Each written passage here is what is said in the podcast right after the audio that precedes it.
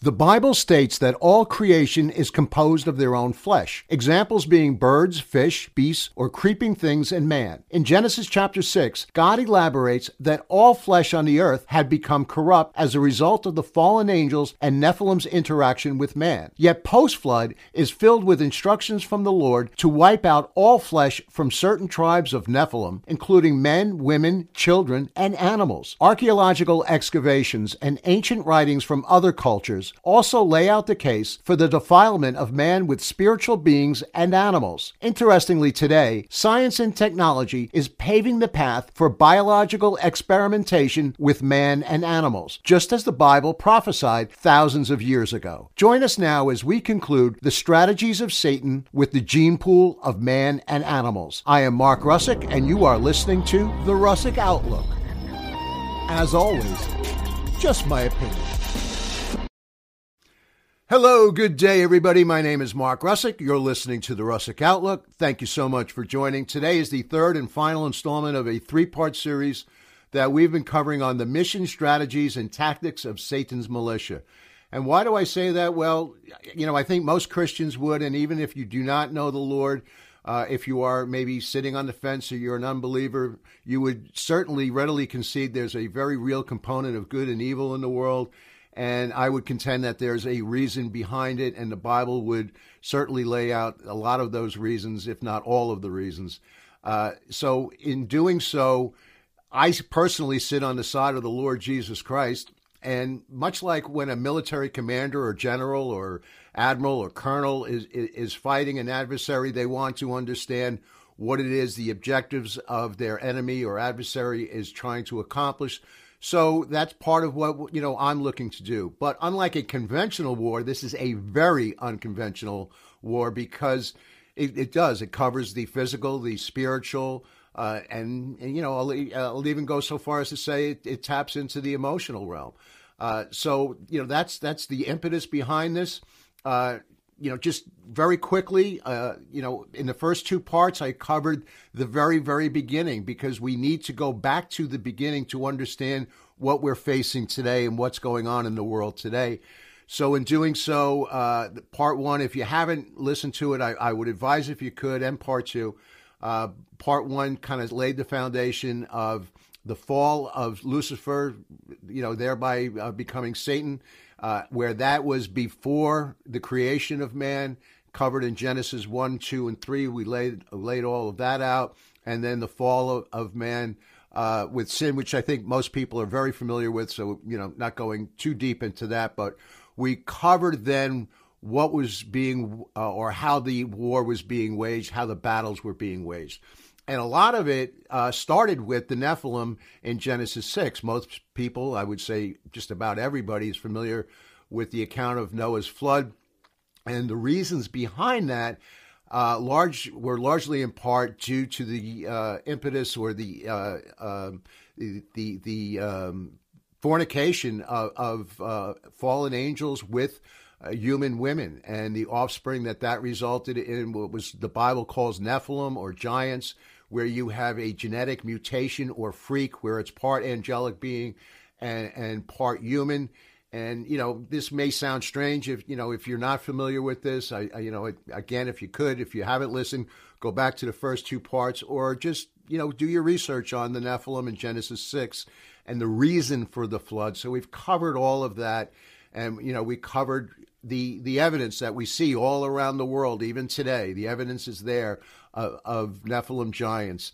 Um, but what I wanted to do today is kind of continue that theme and understand that part of Satan's strategy was to uh, defile creation, was to uh, because you know the world is is was created with man in mind. When you start with Genesis one verses verse three and and so forth, everything that we see around us was originally intended with with man as the focal point and and Jesus as, as the as the creator our our, our uh, our Lord and Savior So we're going to cover all of that, but that foundation was already laid. So before I begin, I'm just going to ask if you wouldn't mind. I know if you've been listening to me, you might be a little tired, but I have to say this. This is really, really important.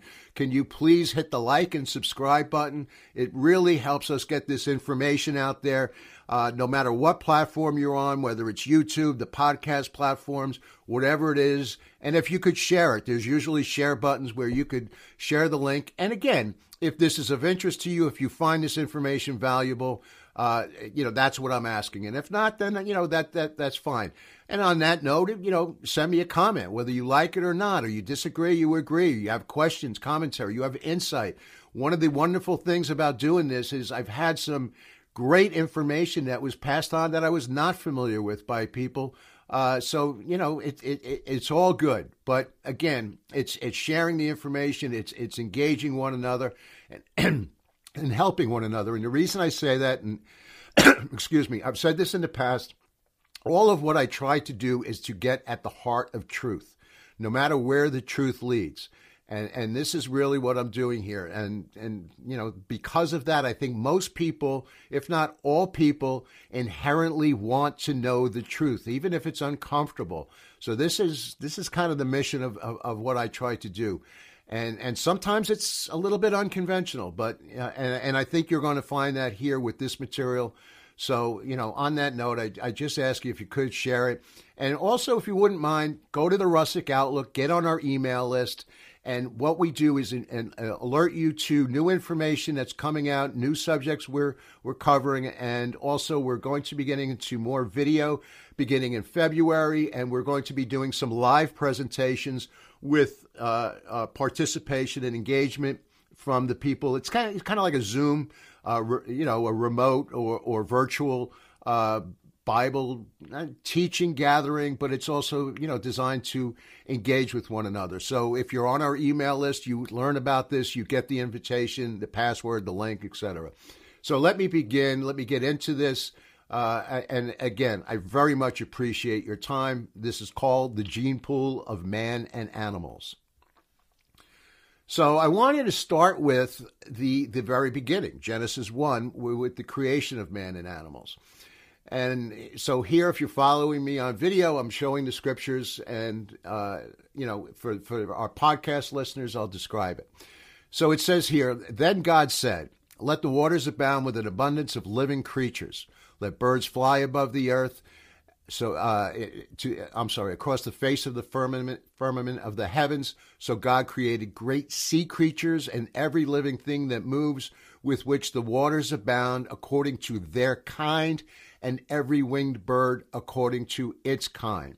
So here you have the creation of uh, fish and, and, and birds, or aquatic animals and birds.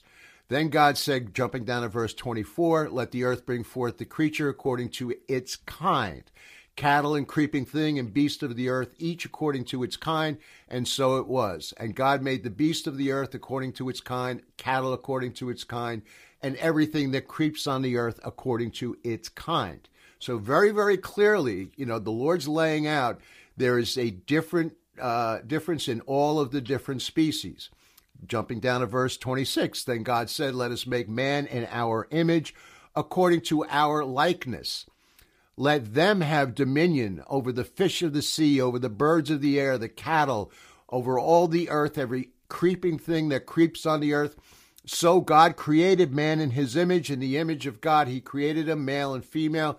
Then he blessed them, and God said to them, Be fruitful and multiply, fill the earth and subdue it, have dominion over the fish of the sea, the birds of the air, and every living thing that moves on the earth.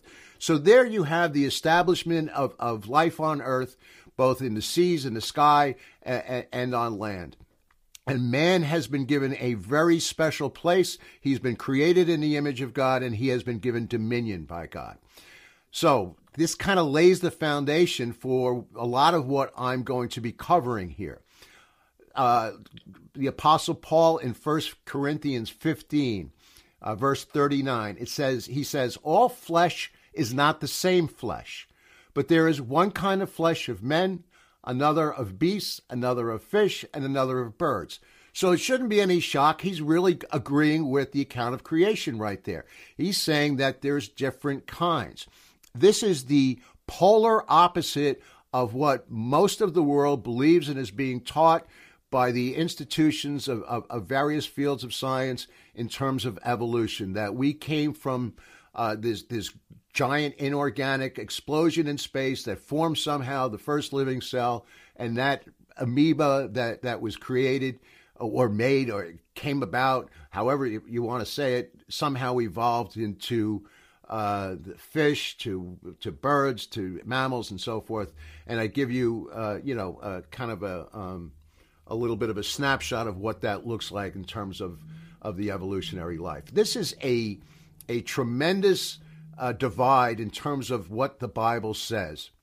And unfortunately, I would say a great deal of the church has compromised because they've been intimidated. And and and I'm not. This is not about evolution. This particular uh, uh, discussion, but I will say that is a tactic of the enemy because evolution states that that there is no God, that we were made without plan or purpose, that we are just a a, a result of this uh, massive explosion that that no one can explain that came out of nowhere. I did a series on, or I did a, a video on this called "The Great Divide: The Bible and Science," and I really laid this out pretty pretty explicitly in terms of what the Bible indicates, what science or some of the various fields of science indicate, and and I laid it out what the evidence is, and it wasn't just I tried to do it as fairly and as openly as possible, but when you really get down to it, the the absolute absurdity uh, uh, of of what's being presented and taught in so many schools is, is just it, it, it, it defies any type of logic or common sense in terms of what we see and what the evidence, what the physical evidence with our own eyes is. And I'll just say really quickly there should be, if this is the case, excuse me, zillions of fossils should be found to if, if you're going to state something uh, like this. And you can't, it's not there. So again, I'm not. That's not my point. I don't mean to get off on it, but I, I really needed to kind of lay out that that is a strategy of, uh, uh, of, of the enemy because most people who ascribe to evolution believe that there is no God and there is no plan or purpose. Which you know, again, I'm not gonna. I'm not. I'm not gonna beat beat this. But oh, it's it's hard to it's it's hard to fathom, but people believe it. At any rate, I digress. And if you do believe it, I don't mean it to sound, you know, sarcastic. I just implore you to look at the evidence. That's that's all. And again, if you wanted to go to a video I did, and there's certainly plenty of other wonderful uh, authors out there. So now I want to go to the uh, the reasoning behind the flood, and and this goes to Genesis six. And the Lord said, and the Lord said, I will destroy man whom I created from the face of the earth both man and beast and creeping thing and fowls of the air. So notice in this, he let me jump down to verse seven. And all fle- after the flood, and all flesh died that moved upon the earth. Uh, chapter seven. I apologize. Chapter seven, verses nineteen through twenty-three is where I'm referencing. And all flesh died that moved upon the earth, both of fowl, cattle, beast, every creeping thing upon the earth, every man all in whose nostrils was the breath of life of all that was in dry land. The reason I wanted to bring this out is there's no fish, there's no mention of aquatic life here. So everything that died had breath, didn't have gills, it had nostrils. So again, you go back to uh, uh, 1 Corinthians 15 39, the accounts of flesh. It's all mentioned here with the exception of fish uh, Genesis 6:12, and God saw the earth and behold it was corrupt for all flesh had corrupted their way on the earth. So all flesh on the earth had been corrupted. What is all flesh on the earth? It is the men, it is the beasts, it is the birds. Not mentioning that he dealt with the fish or aquatic life. I'll, I'll put it that way. So continuing on the theme, and, and, and again, I covered a lot of this in, uh, in, part two, but I I think these two scriptures in the in the book of Deuteronomy in chapter seven is very very important. Uh, when the Lord your God brings you into the land you go to possess, and this is where he's assigning him to go into the nation of Israel, and ca- has cast out many nations before you the Hittites, the Girgashites, the Amorites, the Canaanites, the Perizzites, the Hivites, and the Jebusites. Seven nations greater and mightier than you, and when the Lord delivers them over to you. So we've covered this in the past one. These are all Nephilim tribes or, or, or minor nations, however you want to call it. I show you a map on the right hand side of, where all of these tribes were located. This covers all of what Abraham was going through uh, you know, that some 400 plus years later after the flood. So this is post flood. And, and a lot of people didn't understand or don't understand that, you know, you had the Nephilim before the flood, God dealt with it. But what's interesting here, when you see these Nephilim giants and the evidence, and it's throughout the scriptures, that the Lord asks the or mandates that the Hebrews take care of it. So he's given the power, the authority, the anointing for them to destroy this evil. So this is really what I want to concentrate on.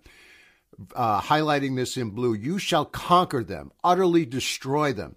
You shall make no covenant with them. Do not show mercy, nor shall you make marriages with them.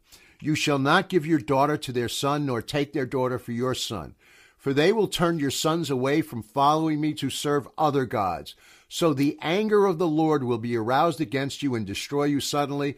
But thus you shall deal with them. You shall destroy their altars, break down their sacred pillars, and cut their wooden images and burn their carved images with fire. Really, really seriously dealing with the, the enemy of the Lord right there. And he will deliver their kings into your hand, and you will destroy their name from under heaven. No one shall be able to stand against you until you have destroyed them. You shall burn the carved images of their gods with fire. You shall not covet the silver or gold that is on them, nor take it for yourselves, lest you be snared by it. For it is an abomination to the Lord.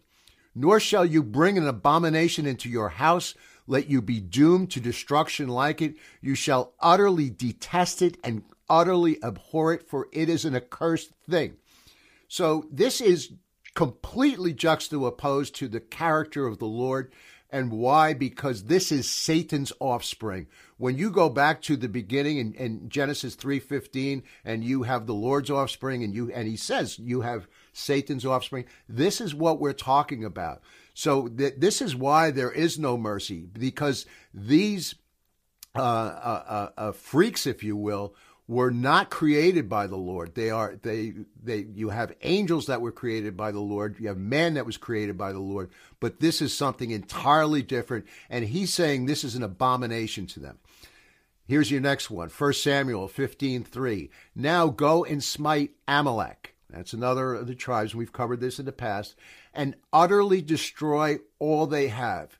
Spare them not, but slay both man and woman, infant and suckling, ox and sheep, camel and ass. So, very clearly, destroy everything, including the animals. So, this is part of the flesh that we're talking about. So, I, I just kind of want to, you know, lay that down. And, you know, again, this is not the normal character of the Lord. He's always merciful and kind and compassionate, but this is a different type. This is something, this is Satan coming down and kind of sticking his thumb in, in the Lord, t- attempting to stick his thumb in, in the Lord's eye by coming after man. So, what I'd like to do here, if you're following me on video, is just to give you kind of a landscape of what we know of a lot of the Nephilim and a lot of the uh, evidence that we've seen and that we can see all around the world today. But specifically, we know that uh, the the fallen angels came down to Mount Hermon, and I show the the example of where that is, and that's you know a little bit in what would be considered the the, the land of Lebanon today, and right near that, and right uh, alongside that, I should say, right by the Golan Heights, northern Israel, and the border of Syria. So then you have south of that, obviously Jerusalem. Then in, uh, I think it's about hundred miles south of Cairo, is where you will find all of the pyramids. And I covered this in the past. and this is where you have you know just an overwhelming amount of, of evil uh, from the pyramids and the and, and we're going to cover a lot of that because I wanted to show you just the proximity of what was going on. Then if you look over to the right where I have what was the Tower of Babel, you know, what would be considered modern day Iraq. So this is the proximity of a lot of what we see. And I'm showing you something called the Gilgal Raphaim, which is the circle of the Raphaim giants. Uh, it, it, consists of five concentric stones. I'm showing you an aerial view as well as what would be close to, uh, you know, a land view. It consists of uh, these five stone rings in a diameter of more than 500 feet. It contains more than 40,000 stones, totaling 37,500 metric tons. And I give you an example of just how tiny a, uh, a full-grown bull is in, you know, that is in the field there next to, uh, you know, where this field is. So this is right in northern Israel today. And, you know, the, I, I will say it's not like a tourist attraction. I've been in this area and, you know, there, there's nothing that's highlighted. It's not on anybody's roadmap. You'd have to purposely look for it to go to it. Uh, but, you know, clear evidence. And, and we, you know, I've covered a lot of this around the world, but this is the, the kind of the, the, the map, and I just wanted to give you, the audience, and, and, and, kind of an aerial view of of where these beings came to be when they came down to Earth, the the proximity to uh, the nation of Israel, and then you know the pyramids lay lay a big part of it, and obviously much of this began uh, in the Tower of Babel over in uh, you know what would be considered today modern day Iraq, near Babylon. So this is I've covered all of the the uh, uh, the Nephilim, how the you know the offspring of that, but I wanted to get into the the animals because the Lord is showing you here that animals played a major role in it, and that He was wiping out all flesh on the earth. So again, I just wanted to remind you, Genesis six seven. So the Lord said, I will blot out man I've created from the face of the land, man and animals and creeping things and birds of the heavens. 6:12 God saw the earth behold it was corrupt for all flesh had corrupted their way on the earth. So, let me just read a couple of things from the book of Enoch, Jasher and Jubilees. These are ancient texts that you know this is not the word of God. I'm not implying that, but I think and I've given the reasons in the past that there is a more than a fair degree of validity, you know, in terms of at least considering this this, this information. Um, Jasher 4:18. And their judges and rulers went to the daughters of men and took their wives by force from their husbands according to their choice. And the sons of men in those days took from the cattle of the earth, the beasts of the field, the fowls of the air, taught the mixture of animals of one species with another, in order therewith to provoke the Lord. God saw the whole earth, and it was corrupt for all flesh had corrupted its ways on the earth, all men and all animals. So again, that's lining up exactly with what Genesis is saying. It's giving you a little bit more information, but it's in line with, Gen- with what Genesis laid out in that all flesh had become corrupt. Jubilees 724. And after this, they sinned against the beasts, meaning after they went to the to the women of men, they they sinned against the beasts and birds and all that moves and walks on the earth much blood was shed on the earth. Every imagination and desire of men imagined vanity and evil continually. Again, I don't see any anything that jumps out that is not you know scriptural in terms of any type of contradiction. Enoch also says there were 200 fallen angels that come down and not only took wives, but corrupted the animals with their seed as well. First Enoch 85. And again I saw with my own eyes as I slept, and I saw the heaven above, and behold, a star from heaven, and it rose and ate and pastured amongst those oxen. And after that I saw the large and the black oxen. Behold, they changed their stalls and pastures and their cattle, and began to live with each other. And again I saw in the vision, look towards the heaven, and behold, I saw many stars descend, cast themselves down from heaven to that first star and they became bulls among those cattle and pastured with them.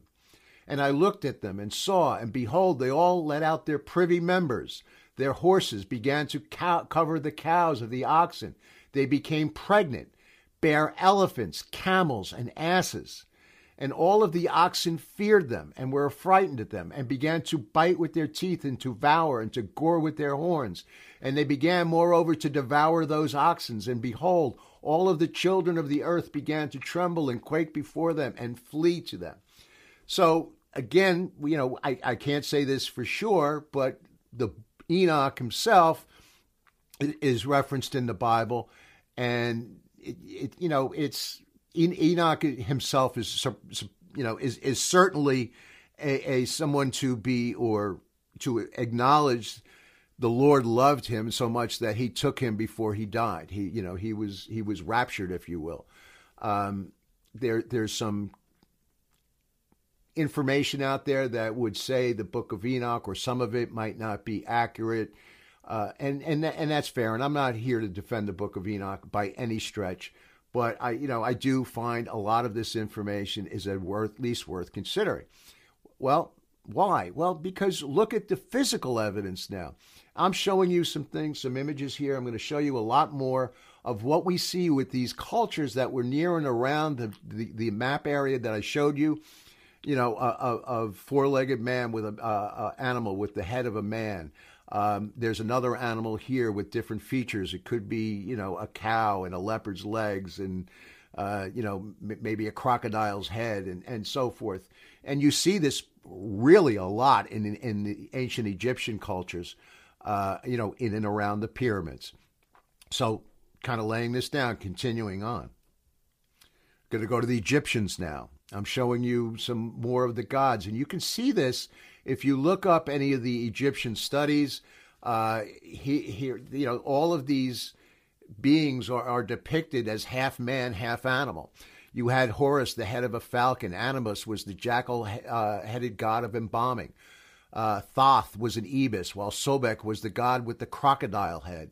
Seth had a peculiar head similar to that of an anteater, and so it goes. Um, you know, experts say that you know that this this is what the culture was at the time.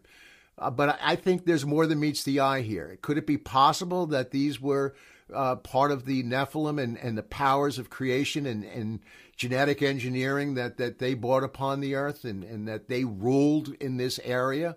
Uh, then you consider the you know the the Greek mythology. There's the Greek Pan, half man, half goat, half human, half horse, Centaurus. Um, the Minotaur was the monster with the head of a bull and the body of a man. So you you have a lot, of, and not so far, just across the Mediterranean Sea.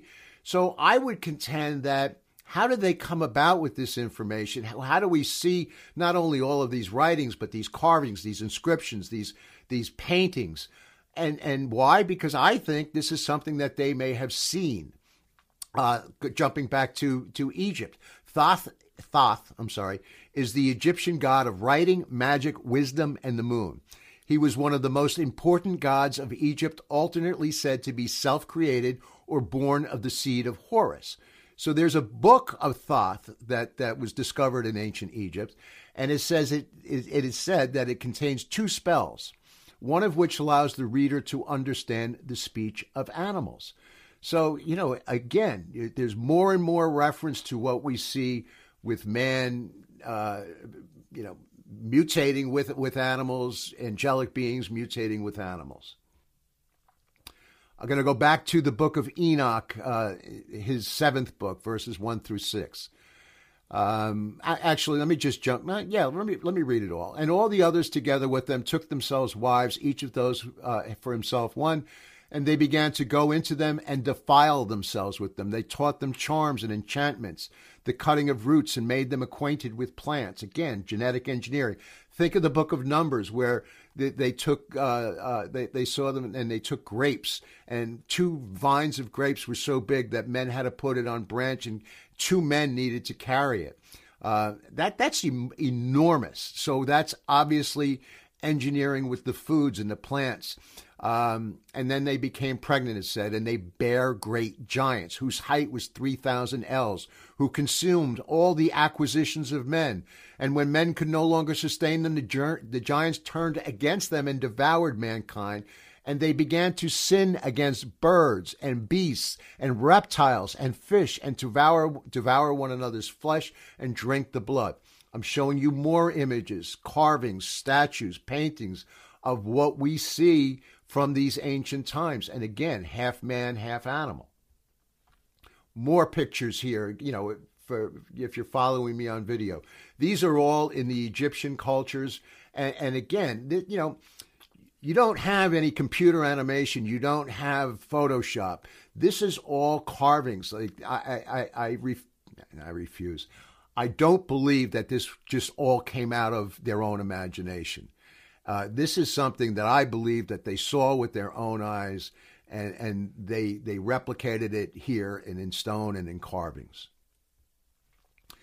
Now, I wanted to fast forward a little bit, a couple thousand years to Jesus, because I found something very, very interesting when Jesus uh, d- depicted about that the gates of hell shall not prevail against his church. So, this was the area in the city, city of Caesarea Philippi.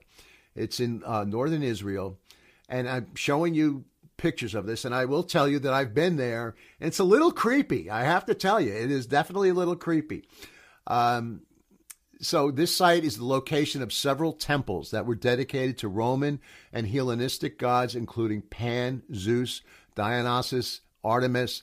The city of Caesarea Philippi was built on top of this enormous rock. So, on top of what you see here, and I'm giving you a picture in the lower right, this is where Jesus made this declaration.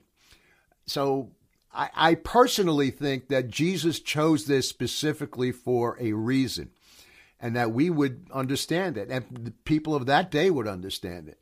Uh, you know, Jesus uses this city, and he says to his disciples, You are the light of the world, a city on a mountain that cannot be hidden. So, flowing out of this rock is freshwater spring, the main source of water that feeds right into the Sea of Galilee.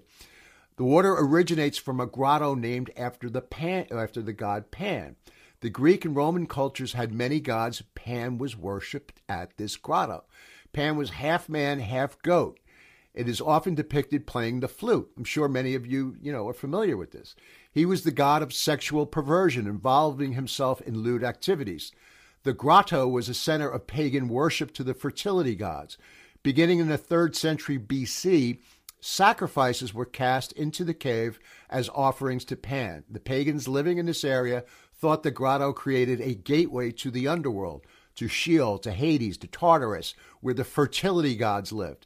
At this location, people committed wicked acts of worship, including prostitution, sex with goats, sacrificing animals, which allowed the blood to flow to the underworld. The pagans were seeking to please these gods of the underworld. They saw the water as a symbol of the underworld and thought their gods traveled to and fro through this rock cave.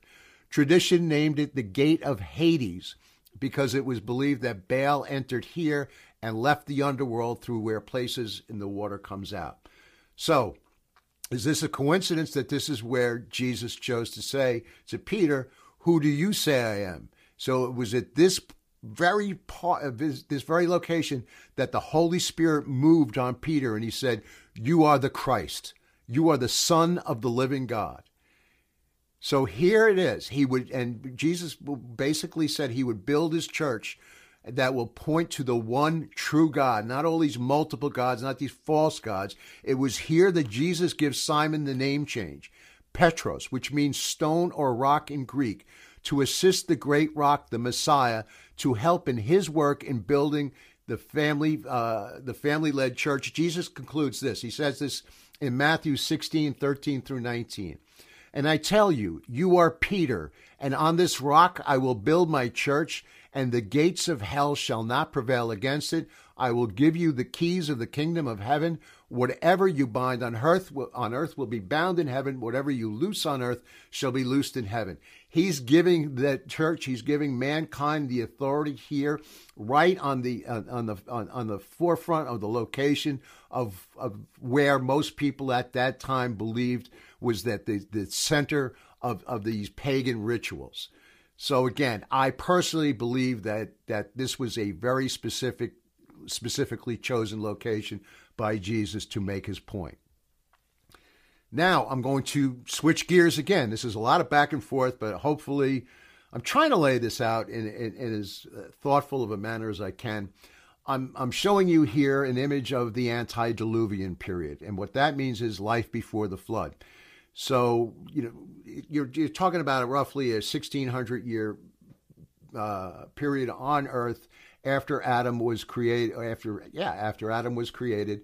And in this time, this is, you know, this is where you had the fall of Adam and sin, but you also had creation as depicted and created by man in perfection.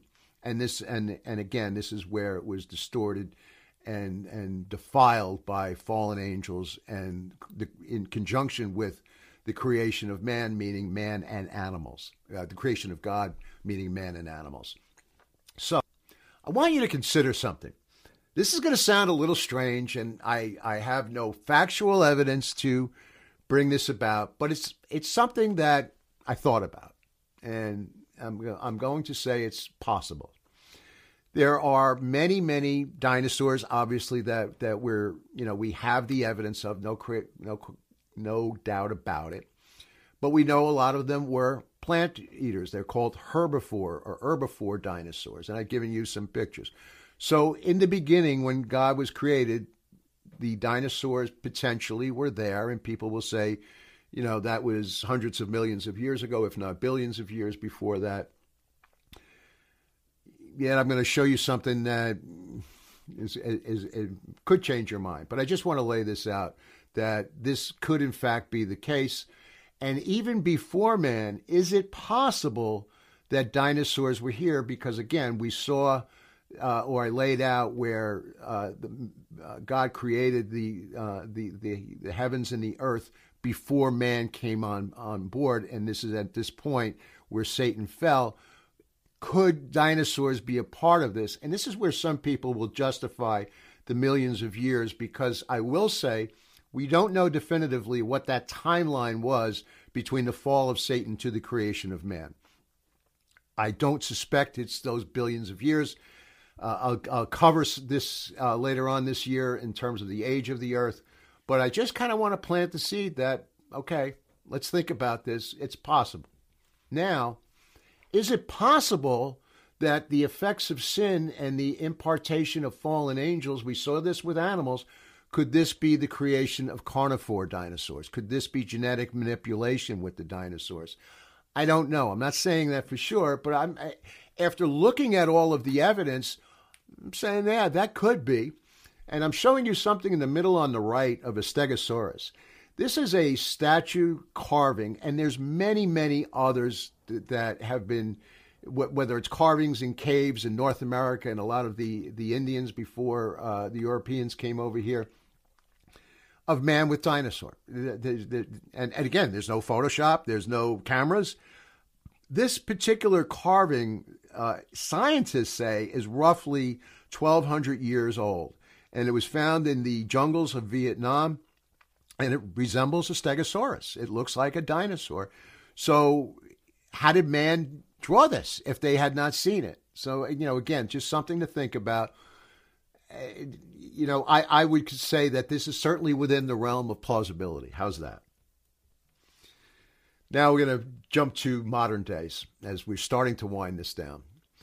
Daniel was told in chapter 12, verse 4, But you, Daniel, shall shut up the words. This is your sealing the vision. It says, Seal the book until the time of the end that many shall come to and fro, and knowledge shall increase. Well, knowledge is increasing at an exponential uh, rate right now.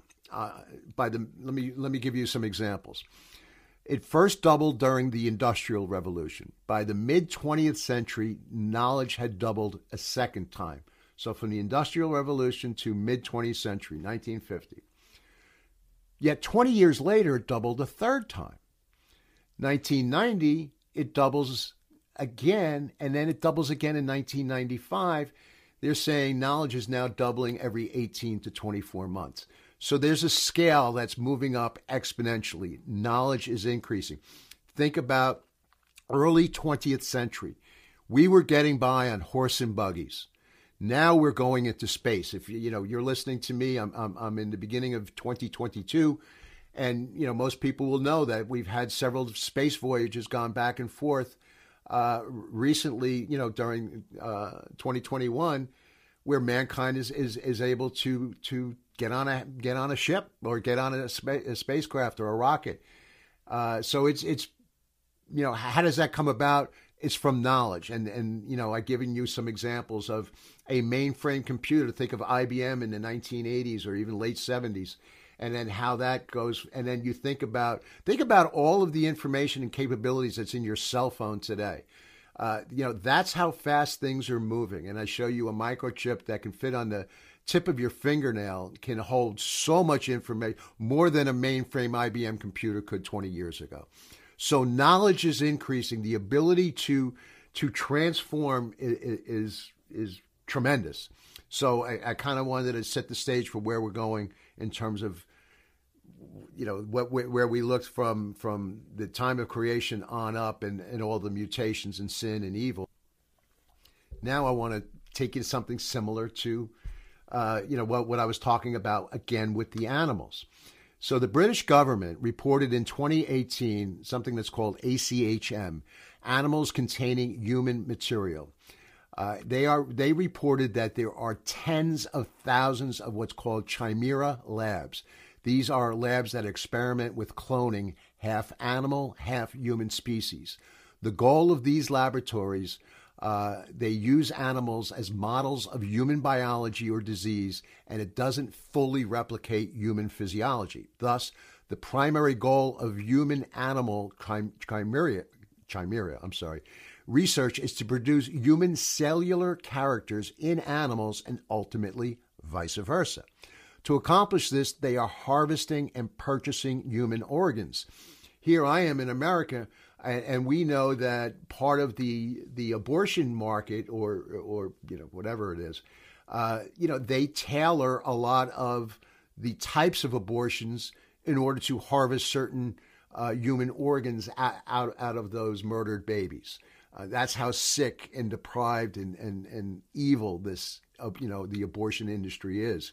Um, you know, so basically they're they're saying ahead of time we're going to torture this human child in such a fashion that we can harvest the brain or the or you know or the or, or you know or, or, the heart or, or the kidney or the liver and so forth. You get the idea. So I, I show you something on the right was called a movie. I'm going to say I think it was in the late sometime in the 80s I believe. Uh, the Island of Dr. Moreau. And I remember watching this. It was creepy. Uh, it might have been one of those movie of the weeks. I'm not sure. Um, but it was all about you know half humans, half animals, and and and it's interesting because you know what you saw in Hollywood is really not so far of what was actually going on in reality and what we see in reality today. It was a bad B movie, I will tell you that, but nonetheless a little creepy. So I wanted to show you man's mode of perception. And should be no surprise if you're following me on video I'm showing you a man and a woman with these uh, the five senses of smell, sight, hearing, touch, and taste. I wanted to point out that this is the the beginning point for a gentleman named Dr. Nick Bostrom. He is a PhD Oxford University thesis called Transhumanism Values. And the reason I bring this out is because he's really at the forefront of a lot of the transhuman uh, um, push, if you will, and he's got a lot of clout and a lot of um, authority, I'll say, to to engage with many of these different experiments and and fund a lot of the research that's being done. But again, should be no surprise here. Here's your five senses. Everybody gets that. But what they're looking to do is engage with your uh, um, senses and your your genetic capabilities. And what if we cut in some animal capabilities? So what if we, you know, I give you, you know, loose examples, but you, you know, ones that I hope you would understand. I'm showing you examples of a bat and a dolphin and their sonar, their ability to use sonar uh, inherently, the strength of a gorilla, the speed of a leopard, the binocular vision and depth perception of an owl, the infrared eyesight of, of, of a snake, uh, a dog, how it can smell tumors. It knows when people are sick. And it can also hear as high as 40,000 kilohertz, which is double the frequency of what humans can hear. And they're actually doing this in different uh, armies. And I know some of this is being done in China, where they're conducting these genetic engineering tests and evaluations because they're trying to create the super soldier with improved perception. They can see farther, they can heal faster, they don't need sleep. So they're they're modifying the genes in order to accomplish that. So this is happening today. All of this is real, and and I think it should come as no surprise, you know, when when I show you this. I'm going to give you the example in Scripture of Balaam's donkey of, of the perception of and the uniqueness of a lot of different animals. Remember, Balaam, the donkey, was able to see the angel. It was able to see into the spiritual realm. Uh, what you know, how that came about was obviously, uh, you know, created by the Lord. But I'm, I'm just pointing out that, you know, we have some examples of, of the significance and the insight of animals over man. You know, we, they each have their different enhanced characteristics. Now I say, here is the Jesus mode of man's perception with Holy Spirit. So this is this is a game changer. You know, if you are a Christian, you have the ability to tap into the wherewithal, and this is the stamp of the Lord that's in you. So much of what we're talking about, modifying biology and genetics, and having what potentially will inevitably lead to the mark of the beast, as outlined in the book of Revelation, Jesus has put his mark on you, and he's thought so much of you he's he's given you the Holy Spirit. He's he's uh, um, imparted into you his own being, his own character. That's how much he loves you. He cares for you. How valuable you are. He stepped out of heaven, gave his own life as a sacrifice to defeat Satan. So we've given the we've been given everything that we need by accepting Jesus and having the Holy Spirit live in us giving you a couple of examples in Scripture. Psalm 34 8 Taste and see what the, that the Lord is good. Blessed is the one who takes refuge in him. Revelation 3:22 He who has an ear let him hear what the spirit says to the churches.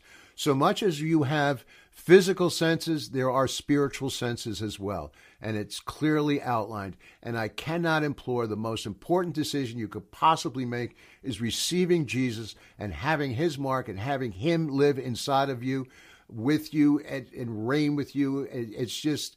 It, it's the game changer, and, and, and it's the game changer in war uh, by by Jesus going to the cross, paying the ultimate sacrifice, and then making the decision to leave uh, to leave the earth, so that the, His Holy Spirit could live and reign and dwell in us, making us the the temple of the Lord. And there and about, as there are potentially you know close to three billion, 2.8 billion Christians in the world today, if that is true, then that is that many more replications of Jesus throughout the world swifting back to transhumanism now, and remember Bostrom, the, the, the, gentleman that I said at the beginning of this. So there is a. Uh, let me jump to the right. What something that he said. Uh, he is. He says this: If machines one day came to exceed human intelligence, it seems possible they also might be able to shape the future according to their preferences. So he's putting the the the, the future of man in, into the hands of machines. He's saying that intelligence would exceed man. Sounds very much like uh, uh, um, Genesis chapter nine. Uh, but it's it's a scary thought. It's a scary comment. Uh, Arizona State University in the United States launched a project called the Sophia Project. It is the goddess that guards the gateway into the netherworld. They are striving to see if we can put ourselves in contact with angels, demons, aliens, and a universal God. Transhumanism is a cultural and intellectual movement. It believes that we can and should improve the human condition through the use of technology. One of the core concepts in transhumanist thinking is life extension through genetic engineering, nanotechnology, cloning, and other emerging technologies so that eternal life may soon be possible where this leads to singularity, a point in the future where man and machine can merge, AI uh, becomes conscious. So, you know, when AI comes online and believes I am that I am, that's their that's their line. So part man, part uh, machine, but really where the machine takes over. This is hybrid technology. So, you, you know, it, basically making, you know, you or somebody, you know, who, who engages with this subhuman. But notice that it's, its core foundation is to be like God. Boy, doesn't that sound familiar? Doesn't that sound familiar to the one who said, I want to ascend above the clouds, above into the throne room of the Lord? So this is what's going on in the earth and around the earth today in a lot of our uh, mainstream academia, universities, laboratories, etc., etc. Winding this down, think of a virus, and and you know, as as we sit with coronavirus, everybody's become more and more educated on the the impacts of virus and how it works. So a virus today, it, it, it seeks a host. We understand you know how that works. They are basically they're like aliens. Viruses are not considered living because they are not made of cells and they cannot reproduce themselves. They attach to cells. When they are connected to a living cell, they are symbiotically alive within the cell. When the virus becomes embedded in the cell, it hijacks the cell, and then the cell becomes begins to reproduce more of the same virus. So it's looking for a host to latch onto then it begins to mutate and, and create more or more and more or, or uh, have, have this virus attacked. It basically tricks the cells into making copies of, of, of the DNA with that virus in it so that the genetic material becomes integrated with the genetic material of the host and continues to reproduce itself. So I'm giving you examples of the biological virus. What about a computer virus? everybody's familiar with a computer virus. You know, it, it happens and it can happen on your phone. It could happen on your tablet, your your your laptops, your your uh, your towers. You know, whatever it is. And what's interesting is with a lot of the technology of what they're trying to do and track you, whether you've, you know, and, and I'm not getting into the whole thing about the vaccine, but the the I believe the groundwork is being laid where if they inject this to you and they're able to track you they're able to what I would say do a software download or a, a, firmware download, except they could be putting something similar to a virus in you, you know, in, within that. So I'm saying the technology and the realm of possibility is there.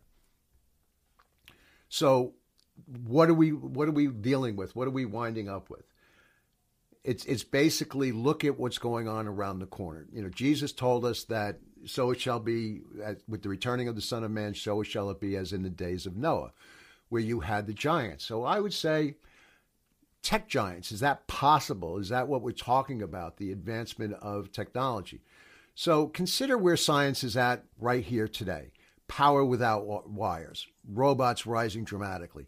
You can self driving cars, artificial limbs, man made brains, quantum computing, nanotechnology, the Human Genome Project, biological machines, tattoo technology, artificial intelligence, teleporting a human, nanotechnology, robotics, genetics, merging biology with machine, reviving extinct species, stem cells, human cloning with and without animals, and finally, there's something so deprived, so evil. It's incredible. There's actually something now called the Jesus Clone Project. This is the depravity of man. This is how bad it's gotten. So it reminds me of Revelation 13. It says it also forced all people, this is talking about the tribulation time, you know, the time of the end. It forced all people, great and small, rich and poor, free and slave, to receive a mark on their right hands or on their foreheads so that they could not buy or sell unless they had the mark, which is the name of the beast or the number of its name. So interestingly, today, you know, if you're being checked for a vaccine, they're checking your temperature. They're going to your forehead. You have the mark of the. Uh, uh, I'm sorry, not the mark, but you have on your wrist. I, you know, I personally, I have an Apple Watch. I could theoretically walk in and just put my wrist by uh, a counter if I wanted to purchase something. It's that simple, and instantly it has all of my financial information. Why can't it contain additional information, my medical information, my location, my place of work, who my family is. All of that is certainly there. Technology is there today. So I, I, believe a lot of what's going on around us is prepping us just exactly as what the Bible declared. So it, it, everything is lining up.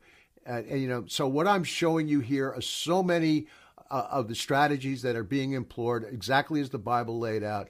This is who our enemy is. This is who our adversary is. As wonderful as technology is, be wary of it. Be you know be suspicious. You know, think before you engage with something. Um, because it could, you know, whether intentional or not, it could lead you down, you know, a, a, a dark road. And finally, let me close with this. Everything that the Lord did, He did for you. He created you with you in mind. He formed the, the man out of the dust from the ground. He breathed His own life into you. He breathed breath. The breath of the Lord came into you, came into man. And that is the Holy Spirit now has been able to come and give you life uh, where He lives and reigns with you. He can guide you and lead you. And, and I give you the examples, you know, John 3 16 for God so loved the world that he gave his only Son. He who believes in him should not perish but have eternal life.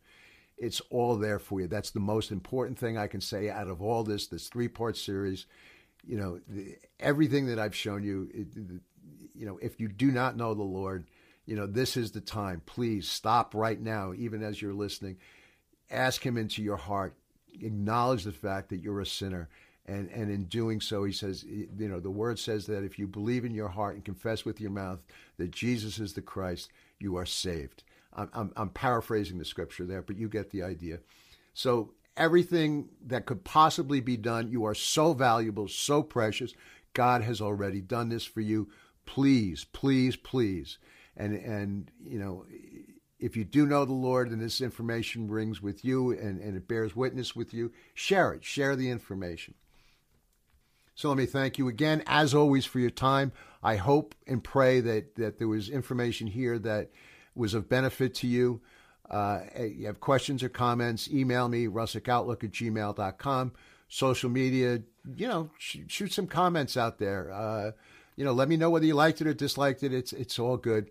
Uh, and, and most importantly, if you have any questions concerning salvation, I, I, I implore you to seek out family or friends that may know the Lord, a good Bible church in your area. And if you don't, email me and I'll do my best to find one in your area. So, again, you've been listening to the Russick Outlook. I thank you again for your time. And remember, as always, just my opinion.